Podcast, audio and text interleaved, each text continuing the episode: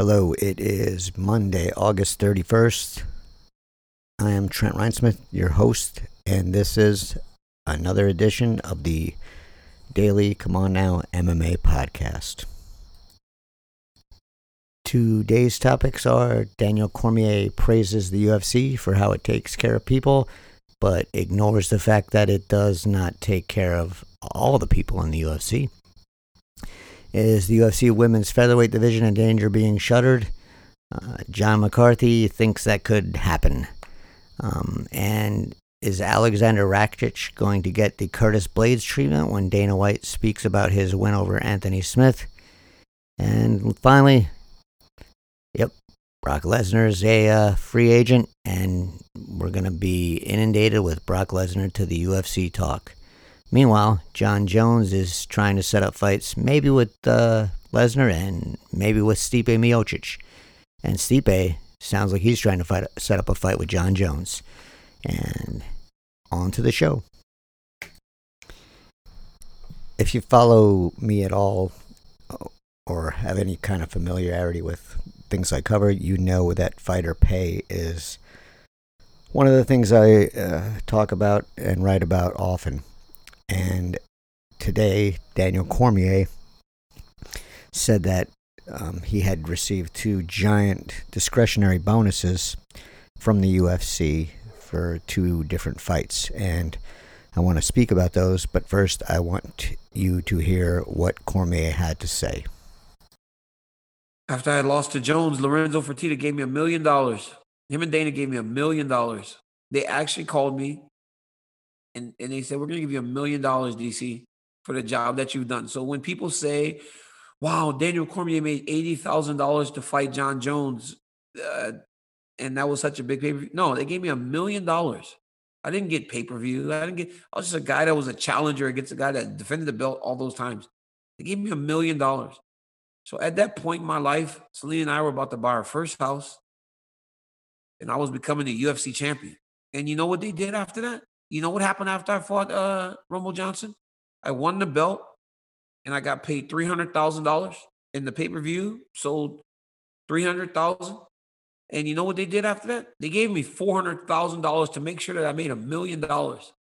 Wow. When people talk about my relationship with the UFC, Lorenzo Fertitta and Dana White have been nothing but gold to me. And in that moment, I was happiest because I was starting to make real money, and my family was advancing, and I just became a UFC champion. And my parents had got to see things that they never could have imagined in Lafayette, and I was making money to where I could go and get them a house too. So, yeah, that was probably when I was happiest, when I knew that my life was going to change when I became the UFC champ. And I noticed how those guys took care of people and realized that now I can take care of my family, not just my family here, but my family back in Louisiana. Look, I am happy that Daniel Cormier got those bonuses. And if they were offered to me as a fighter, as anything, I would take them because that's money, and you kind of need money to survive. But the thing is, what that money does is kind of,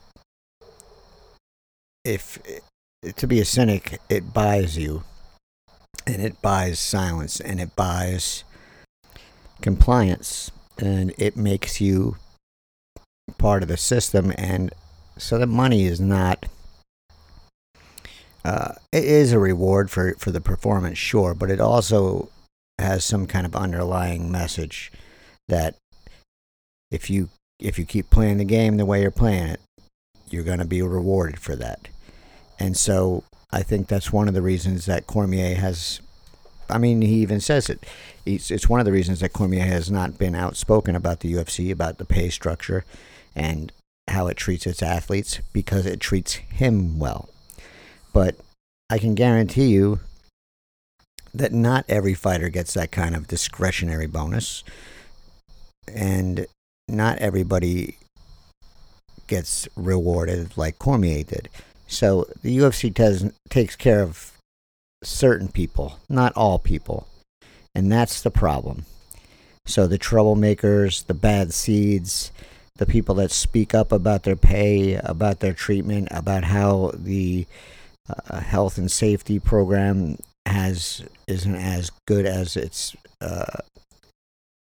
built up to be as far as insurance and things of that nature. Those are the people who are not going to get that $1 million bonus. The people that make the UFC look bad, they're not going to get that $1 million bonus. I don't know if John Jones gets that kind of discretionary bonus, but for the number of headaches he has caused the UFC over the years, I would guess that he does not. And that's fine, but it's also a shitty way to do business. If you're going to treat one guy good, why not treat everyone good? And that's the problem I have with the UFC. They pick and choose who they're going to reward, and then the UFC acts like it's making millionaires out of all these fighters. It's making few millionaires. It's making much more money for the UFC than it is for the fighters. And John Nash tweeted something about Cormier that I want to read.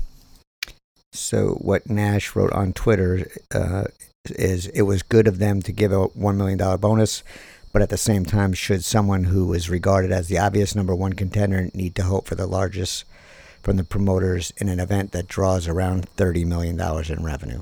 So the answer to that is an obvious and unequivocal no. And that's the thing.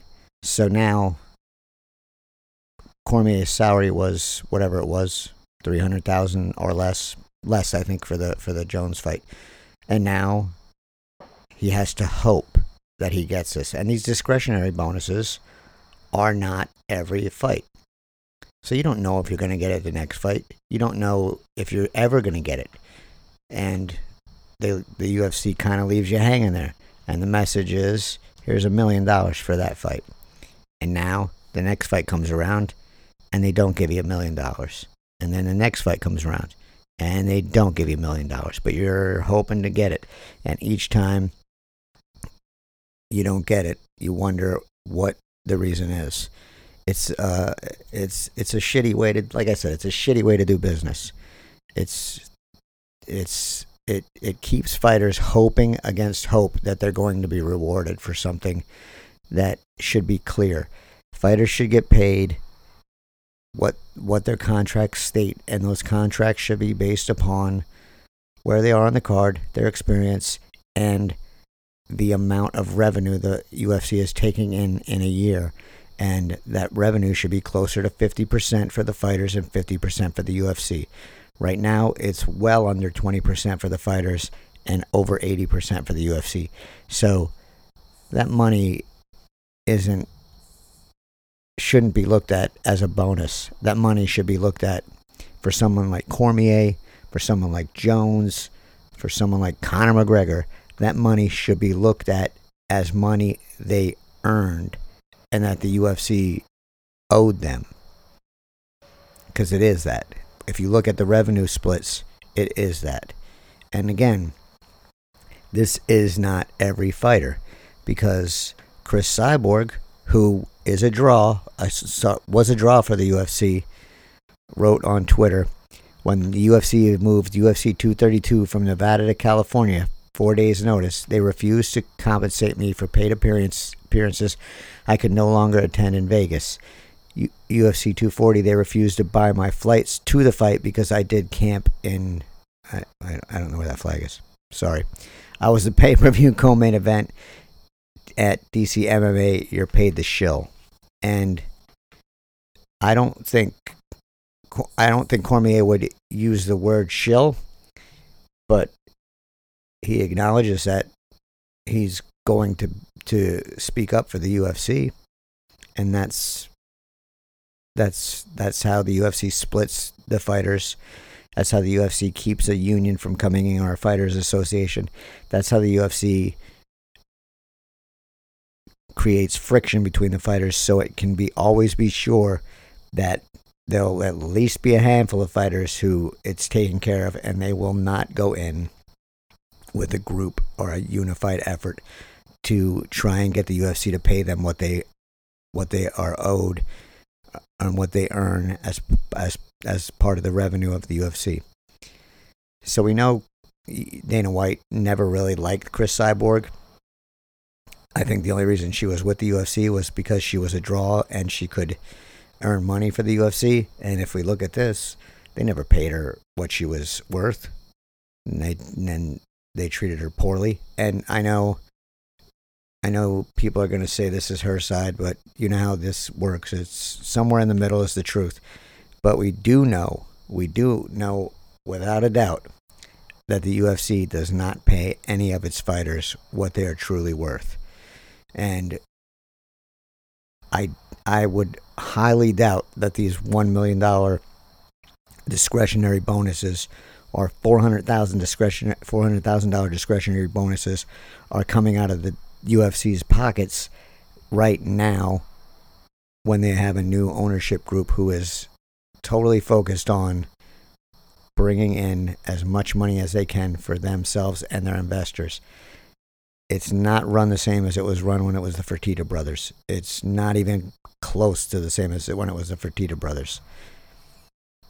And I would be very shocked if anyone saw this kind of money as a bonus ever again, unless they negotiate it somehow into their deals. But that's probably not going to happen either, because the UFC is kind of in the business of giving 80% of the revenue to itself and its investors and keeping the fighter split of that revenue as low as possible. So, again, just because the UFC takes care of these 3 or 4 fighters doesn't mean the other 500 are being taken care of anywhere near the way the other handful of fighters are being taken care of. Don't buy this line that the UFC is out here just handing out $1 million bonuses. It's not true. It's not true. Two-weight UFC women's champion Amanda Nunes is booked to fight Megan Anderson in December and in defense of her featherweight title. And John McCarthy and Josh Thompson talked about this matchup and some potential repercussions of the matchup on the recent episode of their Weighing In podcast, and here is their discussion on the subject. What do you take of the fact that the UFC is going to have Amanda Nunes against Megan Anderson, and Megan Anderson is on her last fight of her contract? Yeah. What do you mean? What do I take away with it? Well, if she wins, in my opinion, okay, she wins. She's the champion. It extends her contract, though, and it extends her contract automatically, yes. So that they're saying we're safe. Yep. If she wins, and that way we could even have a rematch. And if she loses, I think they get rid of the featherweight division. They don't have anybody. Yeah. Well, name the fighters that they have signed. You know, they got Felicia Spencer and Megan Anderson and Amanda Nunes. That's it. Yeah. So I think if Megan loses, that division's gone. Yeah. I think they're just going to close it down. Dana did come out earlier this year and say that he's working hard to get the featherweight division built.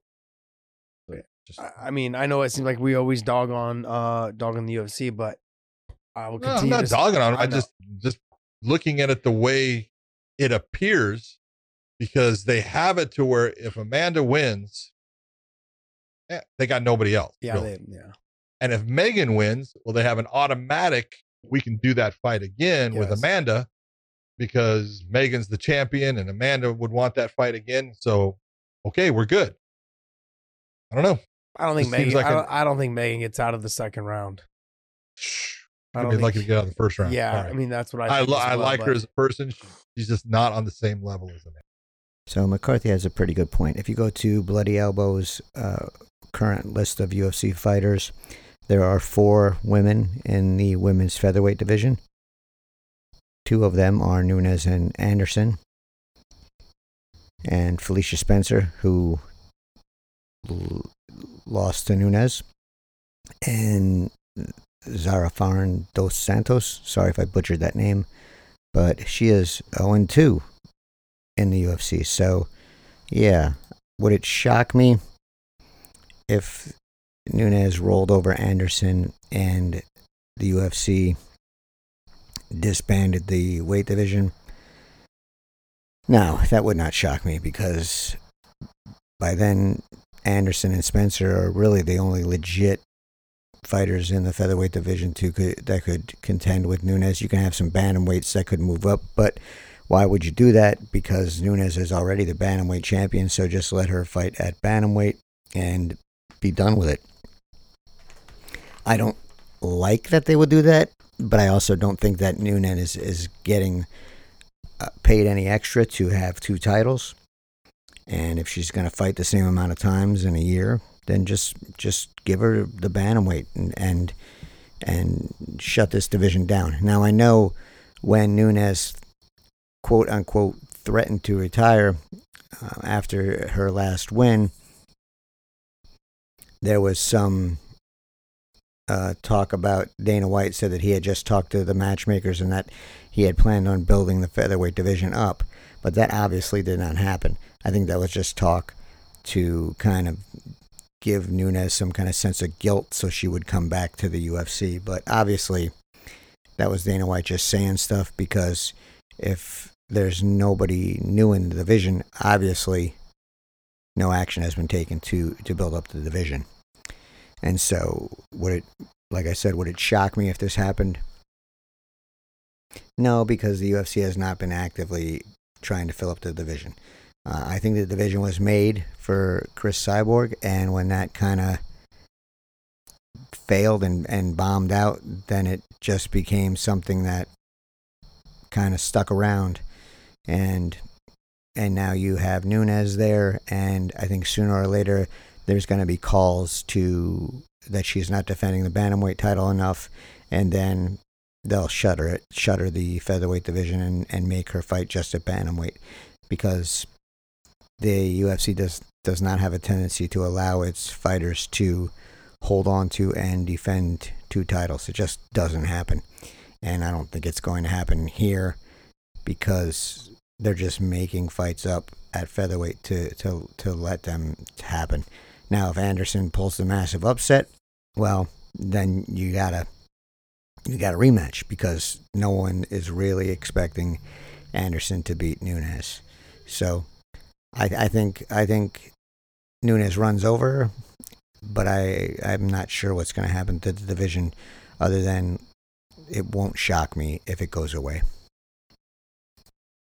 If you watched the main event of Saturday's UFC on ESPN Plus 33, or UFC Vegas 8, however you want to refer to it, you saw Alexander Rakic, that name's killing me, defeat Anthony Smith by a very one-sided decision. But you also saw near the end of the three-round fight, Rakic stood up and started celebrating with about 7 seconds to go.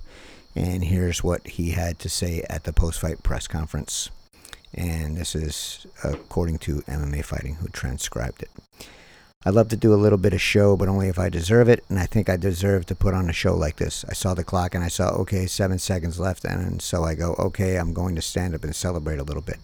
Because he was already done. He didn't even want to stand up. And then he stood up. It's the fight business, but we also want to give something for the audience. Now, Dana White was not, as far as I know, Dana White was not at the event. I expect this to not go over well with White. I expect Rakic to get the same kind of treatment that Curtis Blaydes got when Blaydes, I forget who he defeated. Let me look at this quick. Sorry, my brain is, I have a terrible memory.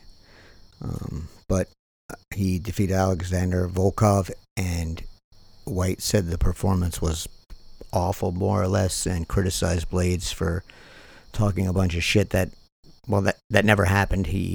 Blaydes at least said he did what he said he was going to do, which was dominate the fight, and he landed a whole bunch of takedowns, but White did not like that, and so I think Rakic is going to get the same kind of treatment here from White. I would be very surprised if he didn't.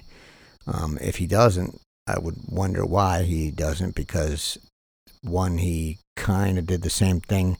There was a whole lot of ground control time, not a lot of action, and then the premature celebration. Like I said, I don't expect that to sit well with Dana White. And if it warrants no mention, that's that bears questioning, because at least Blaydes was shot on average of one takedown per minute over the course of 25 minutes, which is physically exhausting. And Blaydes literally did what he said he was going to do during that fight. So I think this is not going to sit well with White, and I think the fight that's coming up between Glover Teixeira and Thiago Santos could be the one that will determine the next fighter who will fight for the title once Reyes and Blachowicz decide who is going to be the next UFC light heavyweight champion. But yeah, so I'll be on the lookout for Dana White to get asked about this celebration, and also what he thought about the fight. And it should be, I'm interested in hearing what White has to say about all that. Well, the news reports about Brock Lesnar came out today, and he is a free agent once again, which means prepare to be inundated with Brock Lesnar returning to the UFC talk. And John Jones, once the news popped, got into the act and more or less said that, we'll take it as what it's worth, said that he was going to more or less kick Brock Lesnar's ass if Lesnar was interested in the UFC. But so we'll see with see what happens there. I'm sure this talk will not die down for quite a while, but I don't expect Lesnar to fight in the UFC again. With that being said, I am interested in the other fight that Jones had tweeted about earlier today, and that was the Stipe Miocic fight. He took Miocic's word that he was no longer interested in fighting Ngannou, that he wanted a new challenger. And John Jones is that new challenger, and I think that's a smart call from Stipe, because I think a Jones fight is a bigger draw, just because of his background and his skill set and his name recognition. And yes, I know Ngannou has name recognition and has a lot of highlight reel knockouts, but we cannot forget what happened the first time they fought. And I think that because of that first fight, the expectation will be that it's going to probably end kind of the same way. And I think I would take Stipe, because I haven't seen anything other than the big punch from Ngannou. And yes, it is a big punch, but we saw what Stipe did the first time, and I haven't seen anything that tells me that Ngannou's gotten better with the other parts of his game. Now, that's not to say that he hasn't, and he just hasn't used it. I haven't seen it. So, and that's what I'm going to base this on until I see something different. I'm just going to base it on what I know. And what I know is that the first time Stipe had a good chin, and he dominated Ngannou. So I'd be much more interested to see the Jones fight. I think it's an easier sell, and I think it sells more pay-per-views. So I would not be surprised if the math gets done on the back of an envelope in UFC headquarters, and they too come to that conclusion, and Ngannou gets put to the side for a little bit. Would it? Yeah, and I know White has said that Ngannou's next, but let's just say we know how good that word is, and that is to say not very. So until that contracts are signed, that fight is by no means 100% set.